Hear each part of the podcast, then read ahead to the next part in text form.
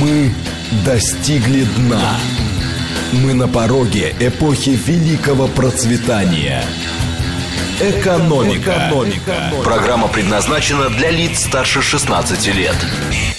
Здравствуйте, микрофон Михаил Хазин. Начинаем сегодняшнюю передачу. Как обычно, вопрос. Как вы считаете, все-таки может у нас начаться экономический рост, например, к осени, или не начнется? Варианты. Да, может начаться. И даже, наверное, начнется 8495 134 27 35. Ответ. Да никогда. При этом либеральном правительстве, при этом либеральном Центробанке, да ни за что. 8 495 134 27 36. И, наконец, вариант третий. Откуда же я знаю? Я что, сли, сли, слежу за экономическим ростом. 8 495 134 27 37. Еще раз. 134 27 35 может и даже скорее всего начнется. 134 21 36 да ни за что. 134 27 37 не знаю. А прежде чем, собственно, переходить к основной части, мне хотелось бы сказать несколько слов по двум вещам. Первое по поводу книжек кризис и власть, которые были заказаны на э, сайте фонда Хазина. Значит, я хочу сказать сразу, что книжки, э, что тираж обычных книжек напечатан, но беда состоит в том, что его надо забирать со склада и проделывать с ним комбинации. Обратите внимание, в интернет-магазинах, где он уже появился, вот на прошлой э, э, неделе эти книжки регулярно исчезают, потому что их быстро раскупают. Аналогичная ситуация у нас. То есть все те книжки, которые мы заказали на складе, они закончились, потому что спрос на них оказался, запрос сильно выше, чем мы ожидали. Поэтому мы сейчас удовлетворяем в первую очередь запрос тех, кто попросил автограф, но в течение там, нескольких дней мы все остальные книжки тоже э, направим. Да, кто-то обижается, что а, вот, типа, можно было бы заказать в интернет-магазинах и получили бы быстрее и, и даже чуть-чуть дешевле, но, во-первых, не быстрее для многих, потому что в интернет-магазинах эти книжки тоже регулярно исчезают. Дешевле, да, чуть-чуть, но когда мы называли свою цену, то мы не, еще не знали, какая будет цена в магазинах и в интернет-магазинах. Сейчас обычная цена это где-то 2 300, 2 500. Они там какие-то делают э, льготы, еще чего-то для постоянных покупателей, но все равно меньше, чем за 2 э, тысячи не купишь. Теперь, что касается подарочных экземпляров, издательство а, задержало заказ первого тома. Как только первый том придет, это уже осталось всего ничего, мы немедленно эти книжки начнем рассылать. Эти книжки ни в интернет-магазинах, ни в, э, ни в обычных магазинах не появятся. Подарочное издательство, издание, у него тираж тысячи экземпляров, оно предназначено исключительно для, для рассылки э, от фонда. Ну, еще, как бы, может быть, там я буду дарить. Или э, родственники Сергея Щи, Щеглова. И еще все эти деньги, которые мы выручим от продажи подарочных изданий, они пойдут семье э, Сергея Щеглова. Собственно, вот на этом я вот эту часть хотел закончить. Еще одну вещь я хотел сказать, что э, наступают очень веселые времена события понеслись вскачь. И по этой причине мне снова стали задавать очень много разных вопросов, которые касаются конкретных событий, которые происходят в экономике Евросоюза, России, а, ну, России меньше, Соединенных э, Штатов Америки. Я хочу сказать сразу, что базовые вещи, а именно там реальная инфляция, реальное, а, реальное производство, реальное потребления. Это все в обзорах фонда Хазина. Не такие уж они дорогие. Подписывайтесь. Потому что я не буду а, вот таких общих выступлениях рассказывать про макроэкономические вещи. Прежде всего, потому что рассказывать про них нужно долго с показами картинок и так далее. В прежние времена я читал на эту тему лекции, там час или полтора, но сегодня это бессмысленно и неинтересно, потому что а, подписаться на обзоры стоит сильно дешевле, чем мои лекции, и информации в них больше. По этой причине я таких лекций читать больше не буду. Подписывайтесь еще раз на обзоры фонда Хазин. Вот, так что я думаю, что в ближайшее время все книжки мы вышлем, так что вы, пожалуйста, не расстраивайтесь. Вот, ну и, и те, кто книжку уже прочитал, я был бы очень благодарен, если бы в чате канала Хазин, телеграм-канала, вы бы какие-то свои рецензии писали. Грубо говоря, что не хватает, где углубить, что нравится, что не нравится и так далее. Я очень рассчитываю на то, что мы а, изменим немножко, вот как бы через полгодика, через год. Дело в том, что издательство много напечатало книжек. Первый тираж в разных а, а, источниках от 9 до 11 тысяч. И по этой причине я не знаю, сколько они сделали, но я так считаю, что за год их раскупят, и тогда мы как бы сделаем еще одно небольшое изменение, все опечатки исправим. Опечатки там есть. Книг, книг без опечаток не бывает. Значит, теперь мы возвращаемся к голосованию. Голосование показало следующий результат какие же тут все-таки мелкие циферки. 63% считают, что никакого экономического роста не будет. 20% считают, что экономический рост будет. 16% считают, что они не знают ответа на вопрос. Значит, так что мы останавливаем голосование.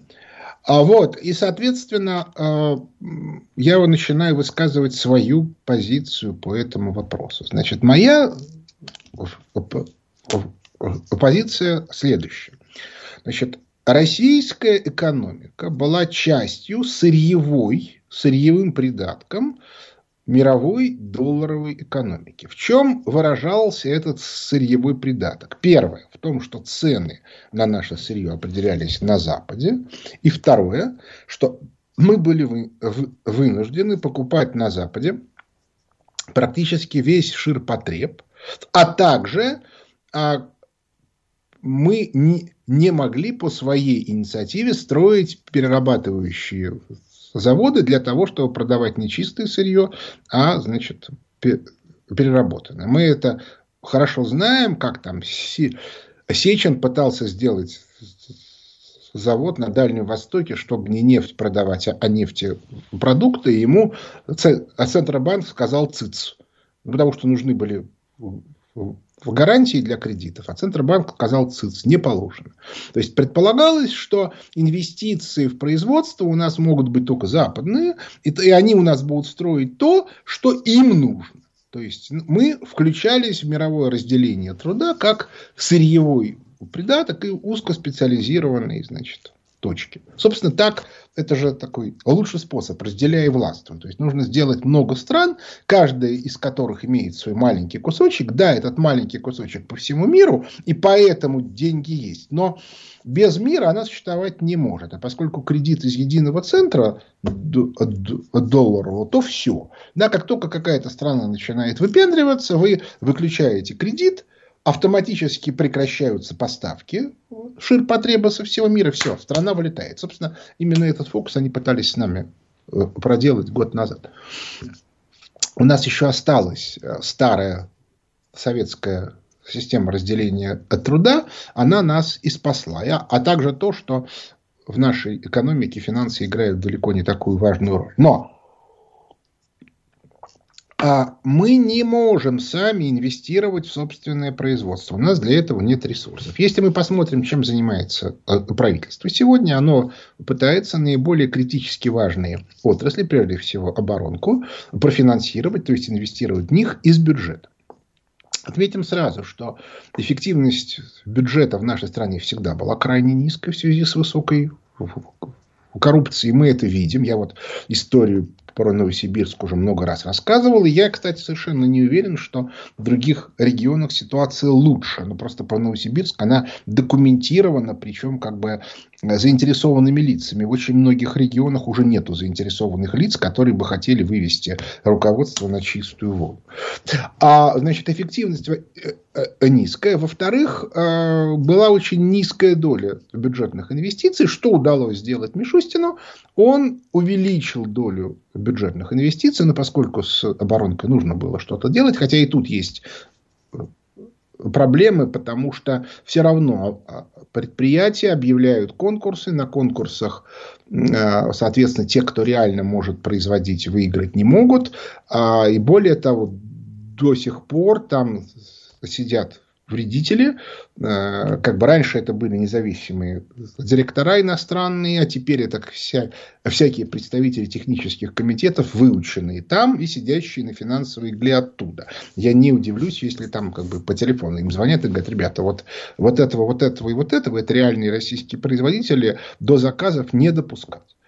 Э, закупайте только импорт. Ну и так далее и тому подобное. И с этим совершенно непонятно, что делать. Потому что этих людей нужно выкидывать, а они чисто формально чистые океангелы и говорят, а мы чего, а мы ничего.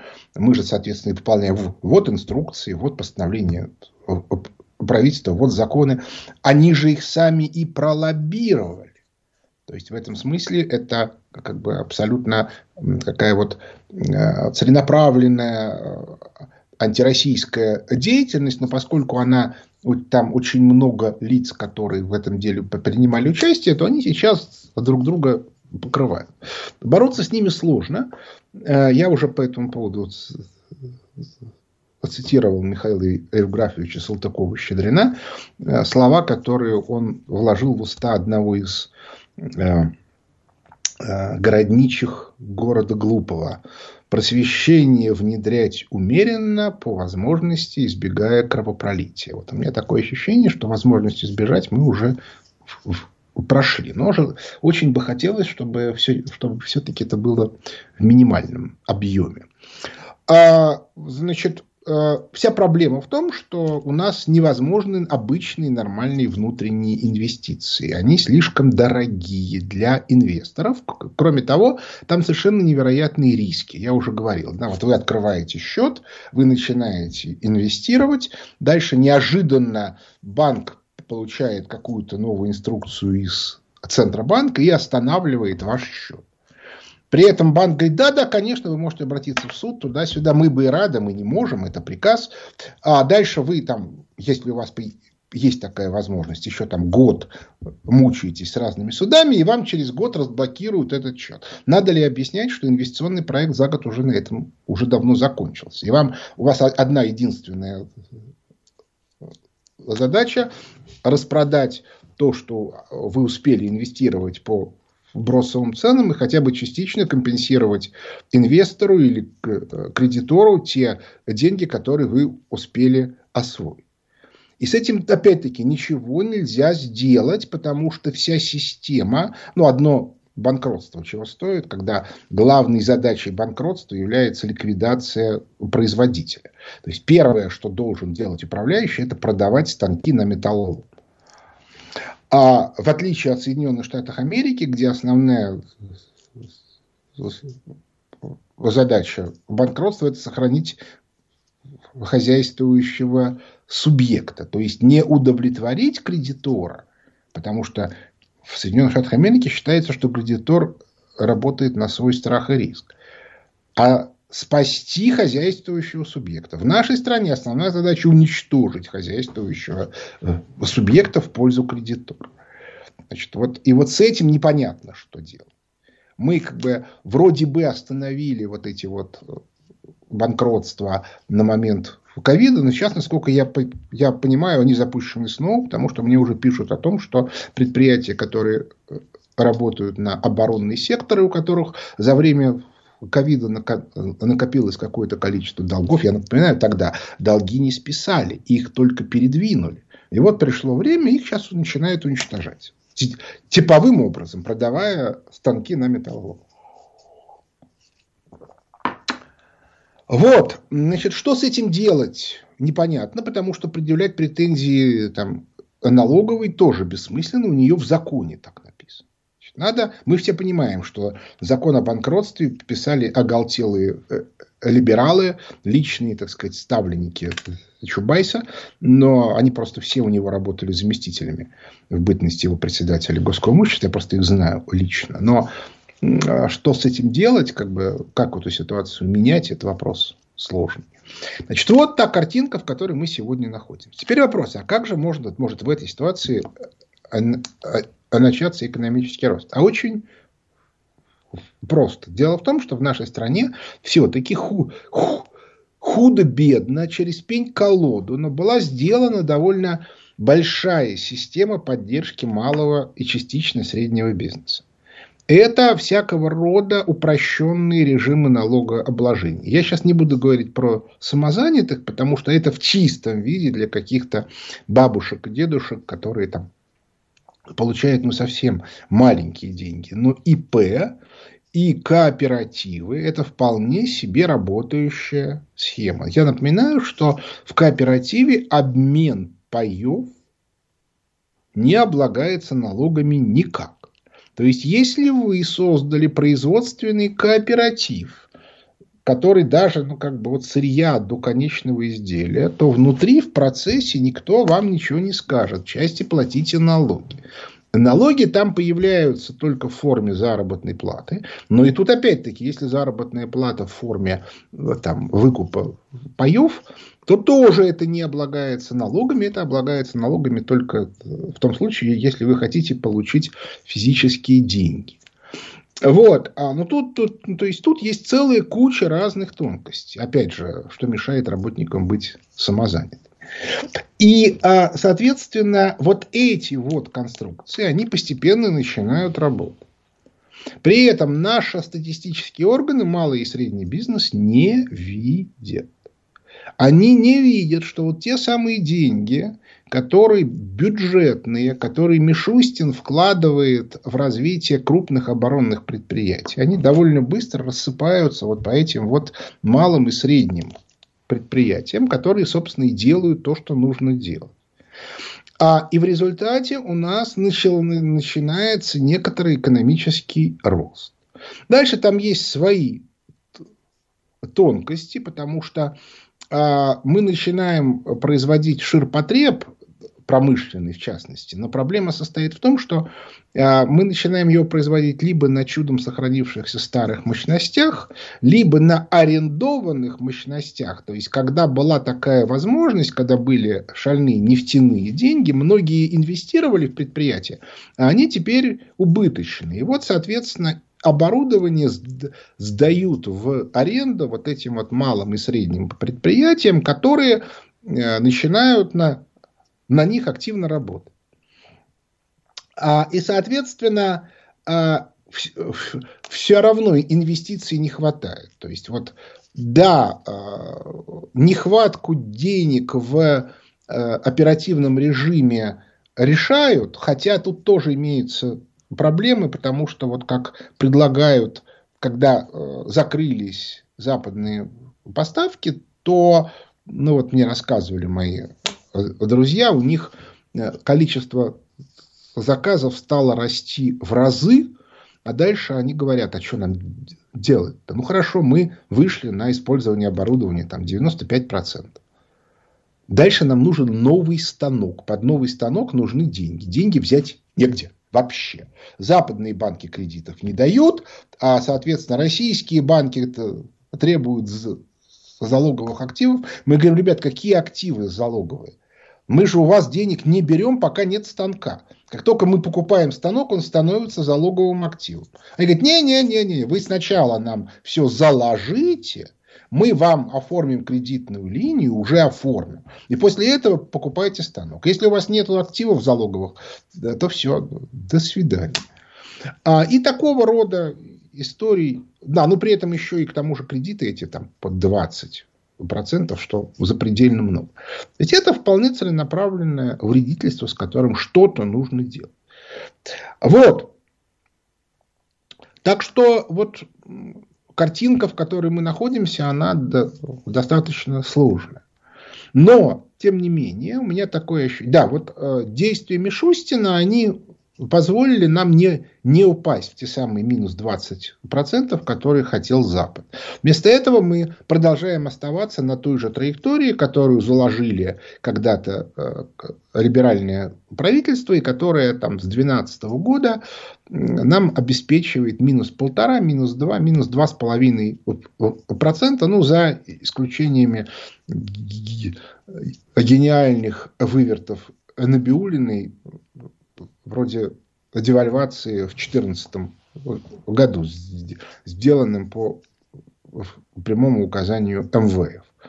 А тогда был спад сильно больше, там 8-10 процентов. А если действительно вот этот вот малый и средний бизнес начинает работать, то реальный ВВП в нашей стране будет расти. И мы его увидим в увеличении объемов перевозок, в увеличении потребления электроэнергии, еще чего-то, чего-то, чего-то. Но самое интересное, что статистика в, в, в показателях ВВП его не увидит.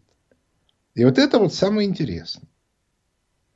Потому что э, наш Росстат малый и средний бизнес не видит, он его не считает. Будет очень интересная картина, как они будут задним числом подкручивать. Потому что это оживление будет видно. Я очень рассчитываю, что оно произойдет, но я при этом сразу говорю, что оно будет очень не, незначительное. То есть, если будет, ну, грубо говоря, мы выйдем вместо минус двух, мы выйдем там на полпроцента роста. Понятно, когда речь идет около нуля, то это чисто бухгалтерские ухищрения. Можно туда, можно обратно. Оптимисты будут говорить, о, у нас плюс 2, пессимисты будут говорить, да нет, у нас минус 1.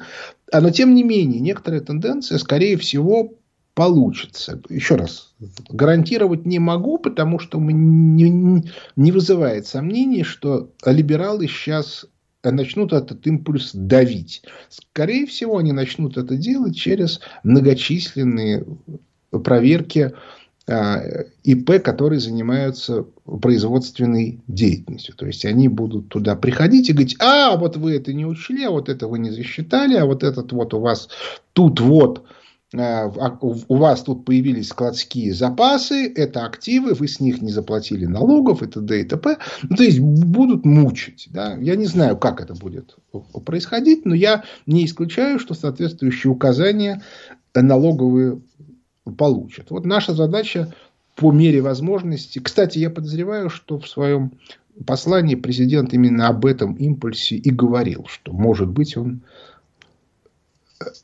начнется. В этом смысле есть гипотеза, что те люди, которые помогают ему писать речь, наши соображения учитывают. Теперь, а, соответственно, уже в заключении я повторю. Значит, книжка только-только вышла, «Кризис и власть». В связи с этим есть некоторые э, проблемы с получением книжек, перевозом книжек и т.д. и т.п. Э, я рассчитываю на то, что те, кто заказал книжку э, с автографом, получат ее уже на этой э, неделе к концу или в начале следующей. А все остальные получат книжку, ну, я думаю, что через в течение полутора-двух недель. А подарочный экземпляр, как выйдет из типографии. Перерыв на новости. Экономика. Экономика.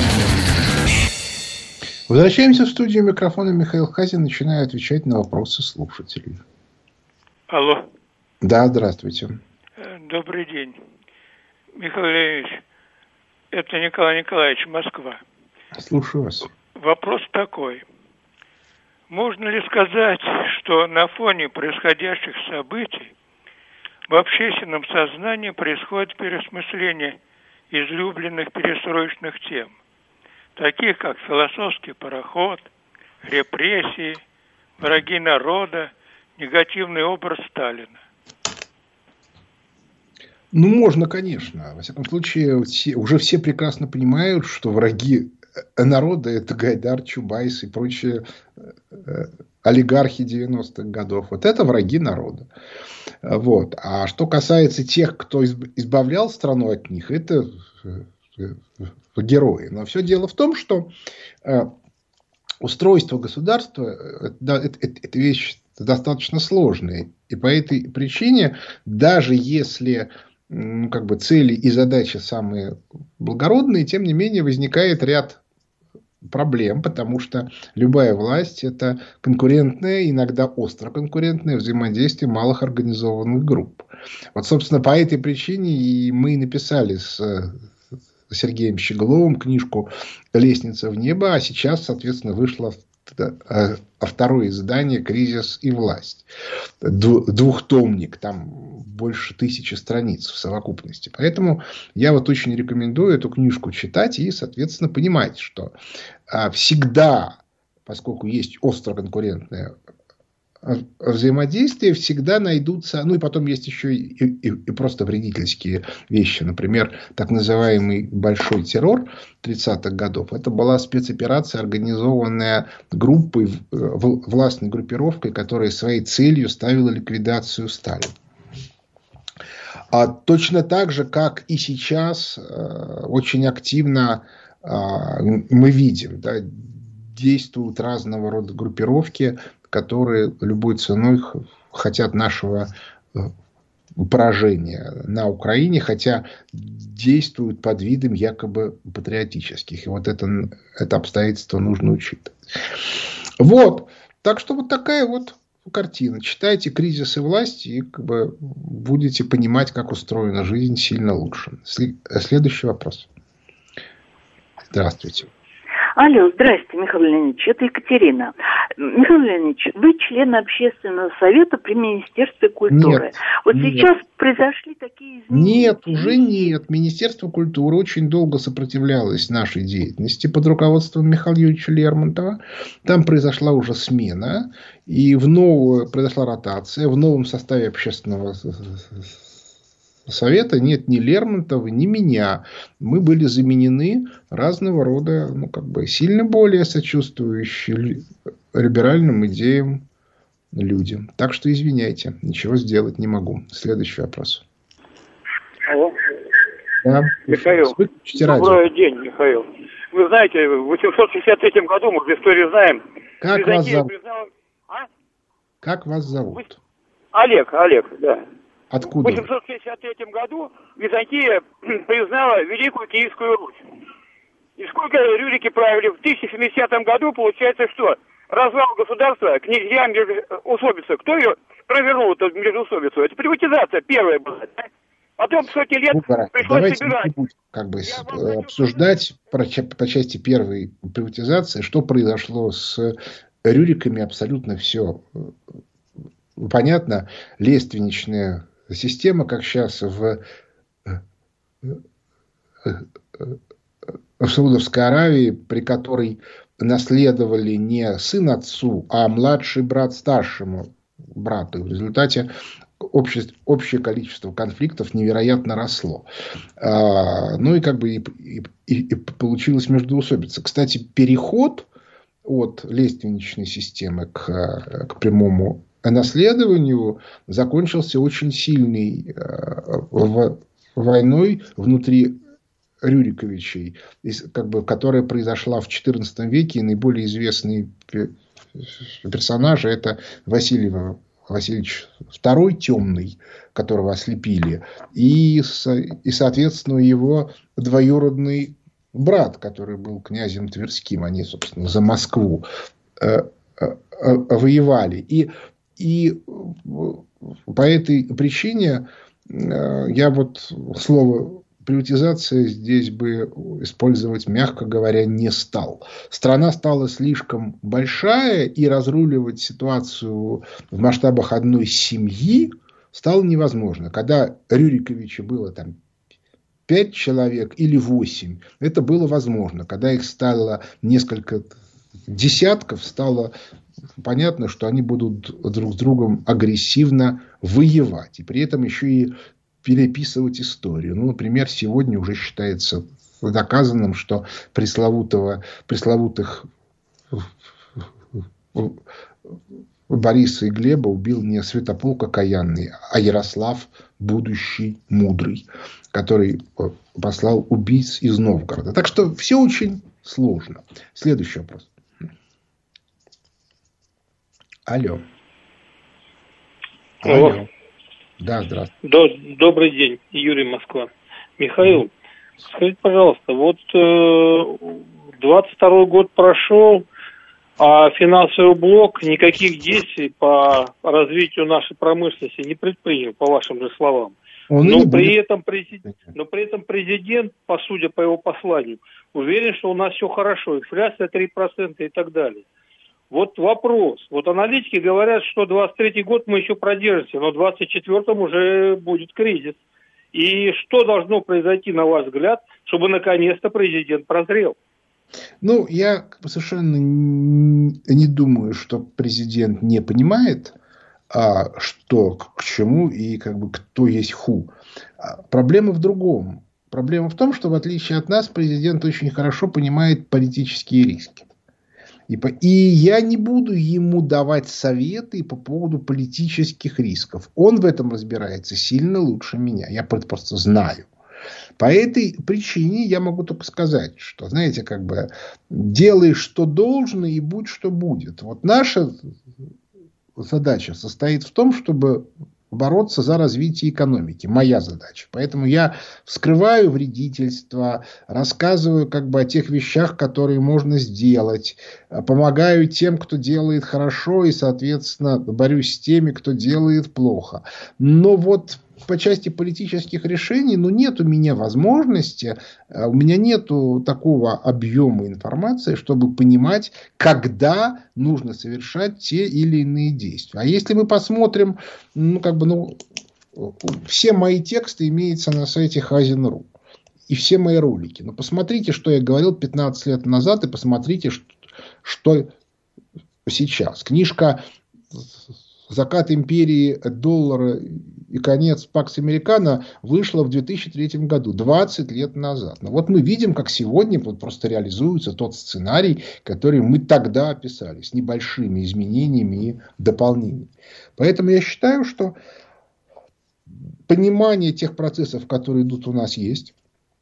Моя задача эти процессы вскрыть для нас. Э, кто-то скажет, но вы же вскрываете их и для наших врагов. Нет, потому что наши враги э, мыслят в рамках э, другой системы терминологии, и они наши объяснения не понимают и не принимают. Может быть, после кризиса они и поймут, но пока мы на них влиять не можем. Более того, то, что происходит сегодня в Соединенных Штатах Америки, было описано там еще в 2014 году нами. Я просто очень хорошо помню свое выступление 5 ноября 2014 года на Дартмутской конференции в Дейтоне, штат Ohio, пресловутый залитый, значит, ядохимикатами. Вот, а, и, соответственно, по этой э, причине я могу сказать только одно, что, кстати, город Дейтон, это где начинали братья Райт. Я могу сказать только одно, что а, не нужно предъявлять претензий, надо пытаться ну, как бы влиять на Э, объективное развитие ситуации. Вот, вот это, да, это реально э, работает. Я, кстати, не исключаю, что развитие событий пошло именно по такому сценарию, а не по другому, ровно потому, что именно этот сценарий был описан 20 лет назад. То есть никакой другой описан не был. Поэтому все, кто э, участвовал в процессе явно или неявно, туда пошли. Вот, вот это то, что мне кажется, но это как бы реально работает. Это не мистика, это просто объективная вещь. Когда все видят один сценарий, то волей-неволей именно этот сценарий реализовывается. А никто, кроме нас, этот сценарий не описал. Следующий вопрос. Алло. Здравствуйте, Михаил Леонидович. Здравствуйте. Меня зовут Андрей, э, я из города Курска. У меня к вам следующий вопрос.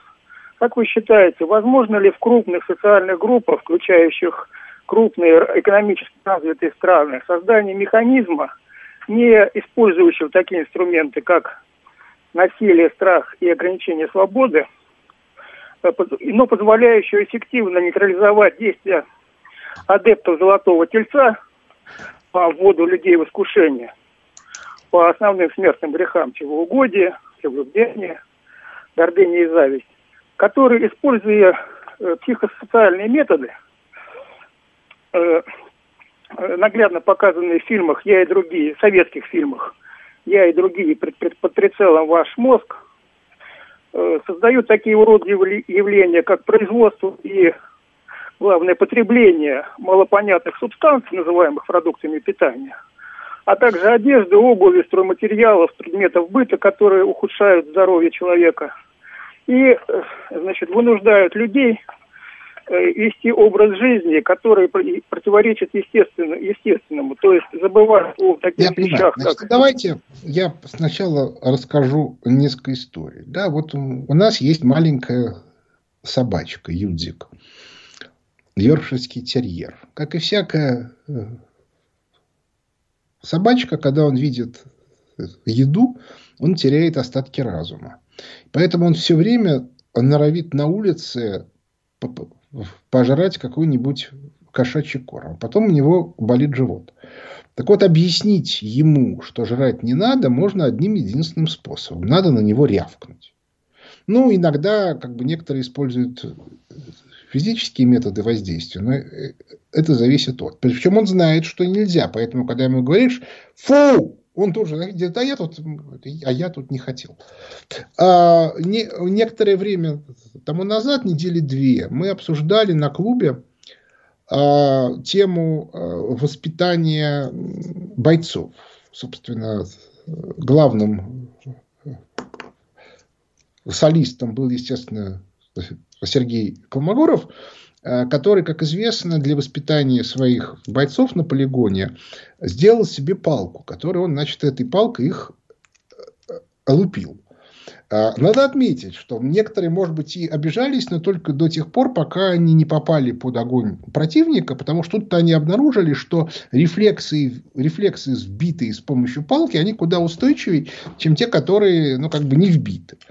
Вот. Мы долго придумывали правильный термин, наконец придумали, это называется эффективный гуманизм. Вот э, человек так устроен, вообще, что для того, чтобы он лучше понял, сигнал в мозгу должен быть как можно более сильный. Это бывают разные вещи. Да? Например, если вы музыканту какой-нибудь сделаете громкий звук такой диссонансный, это может быть для него даже будет более сильный, чем удар палки. Но для этого сначала его надо воспитать под вот это вот. То есть, иными э, словами, воспитательный процесс нужен в любом случае. И мы все знаем, что детей нужно воспитывать. А если вы их не воспитываете, то вылезают уроды, как вот сейчас на Западе.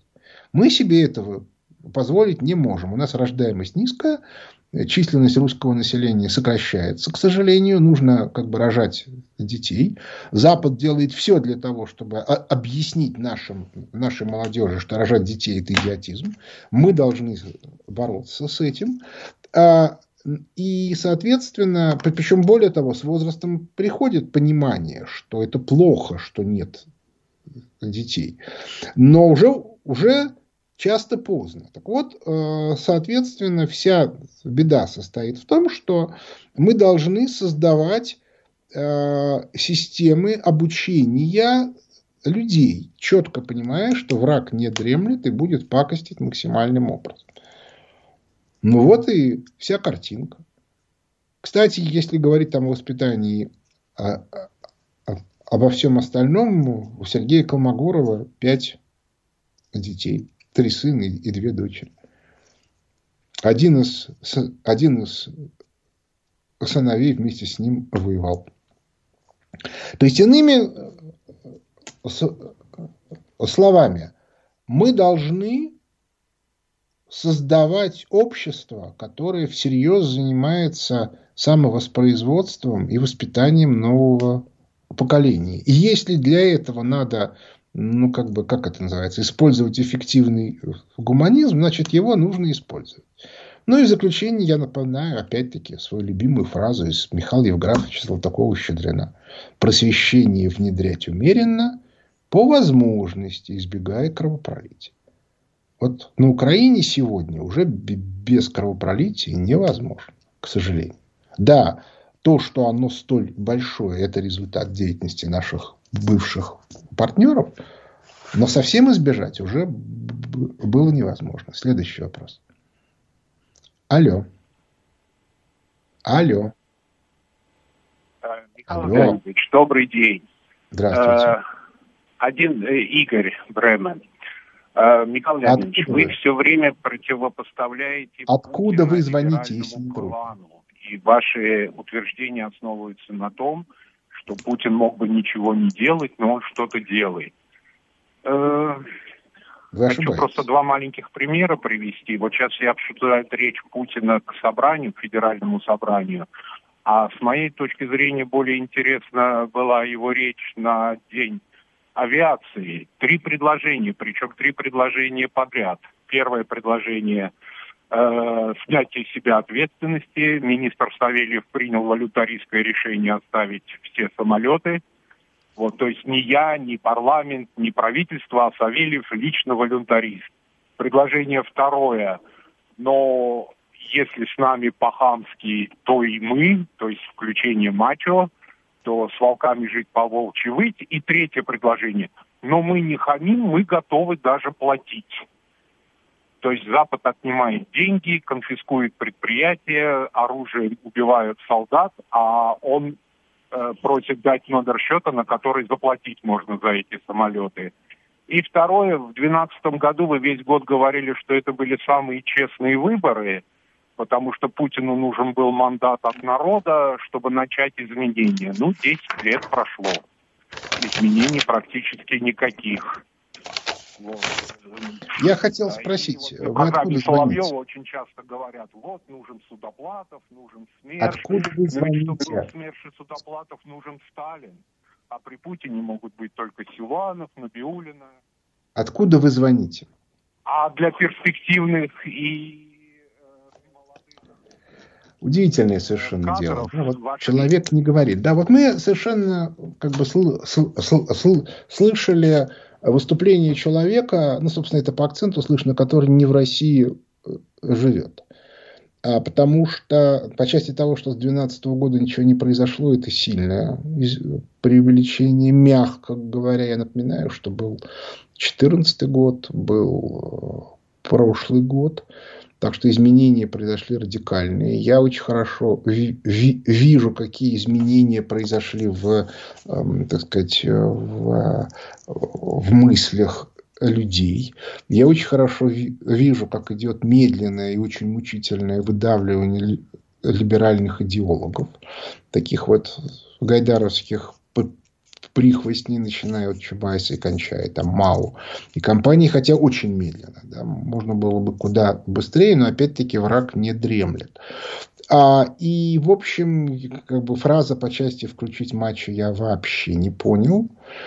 А, что касается того, что как бы, а, а где ответственность с меня, а, как бы уж меня извините, конечно, но я могу вам сказать совершенно однозначно, что если у вас а те или иные отрасли находятся под контролем либералов, то либо надо заниматься этими отраслями вплотную, а есть более важные задачи, либо надо ну, как бы отдавать себе отчет в том, что те люди, которые в них работают, они будут создавать те или иные вредительства. То есть, фактически, единственная претензия, которую сегодня можно предъявить Путину, что все очень медленно, но давайте скажем прямо. Запад подошел к ситуации, при которой он уже не может себе позволить нас истребить, не так давно. То есть, еще, я подозреваю, пять лет тому назад, если бы они напряглись, они могли бы нашу страну ликвидировать. Экономически, я имею в виду, не, не военным путем, потому что военным путем это атомная война. То есть в этом смысле вот эта вот точка зрения такая вот либеральная, она мне представляется, ну такая как бы мягко либеральная, она мне представляется как бы достаточно спорной. То есть каждый тезис можно либо прямо оспорить, либо, по крайней мере, предложить некоторое альтернативное объяснение, которое ничуть не хуже. Вот. А я, кстати, сильно подозреваю, что поскольку ключевая задача сегодня, которую поставил сам перед собой Запад, это именно снять Путина, то вот сейчас будет такое будет нарастать давление. Причем, поскольку они уже поняли, что давление жесткое уже не работает, то будут, соответственно, действовать мягкой силой. То есть, ага, что вот, соответственно, Путин Судоплатова назначить не может, а может назначить только Набиулину. Значит, надо уволить Путина и назначить на его место какого-нибудь порядочного человека, которого, э, как бы, который назначит Судоплатова. А если он вместо Судоплатова назначит Гайдара, ну, то, как бы, то уже через несколько лет уже некому будет задавать никаких э, э, вопросов. Так что тут все понятно. Следующий вопрос. Алло. Алло, да, Михаил Леонидович. Добрый день, да. Александр, Москва. Э, вопрос такой. Путин на прошлой неделе подписал указ о введении внешнего управления на предприятиях, не выполняющих гособороны заказы, и э, возможности, э, ну, соответственно, э, деприватизации, так скажем, в будущем, скорее всего. Ну, по крайней mm-hmm. мере, к этому, скорее всего, будет идти. Вопрос, кто э, технически на сегодняшний день способен управлять этими предприятиями, где этот кадровый пресловутый резерв, который, ну, в принципе, знаете, якобы части... готовился. По части кадрового резерва я вам сказать ничего не могу, потому что где его готовят и как его готовят, я не знаю. Формальный кадровый резерв у нас готовит Ран Хикс, которым руководил МАУ. И людей, которые как бы там э, вбивают в голову людям либеральную теорию, их, конечно, уберут рано или поздно, но это будет скорее поздно, чем рано. А еще надо кого-то подготовить. Но на предприятиях, в общем, есть люди, которые умеют работать. Основная эта проблема только в том, что у нас была, был упор на эффективных минагеров, которые умеют только рулить финансовыми потоками и вообще не знают, как выглядит станок. Вот это действительно проблема. Вот с этим надо бороться. Ну, посмотрим, как это все будет происходить, как этот указ будет реализовываться. Так что э, в заключение я могу только сказать, что основная ситуация состоит в том, что ситуация на Западе ухудшается настолько, вот читайте обзоры фонда Хазина, что у Запада уже нет времени заниматься тонкими играми с нами. По этой причине они сейчас будут действовать более грубо, и надо быть к этому готовыми. Вот такая вот картина. Но на этом наше время подошло к концу. У микрофона был Михаил Хазин. Благодарю за внимание. До свидания.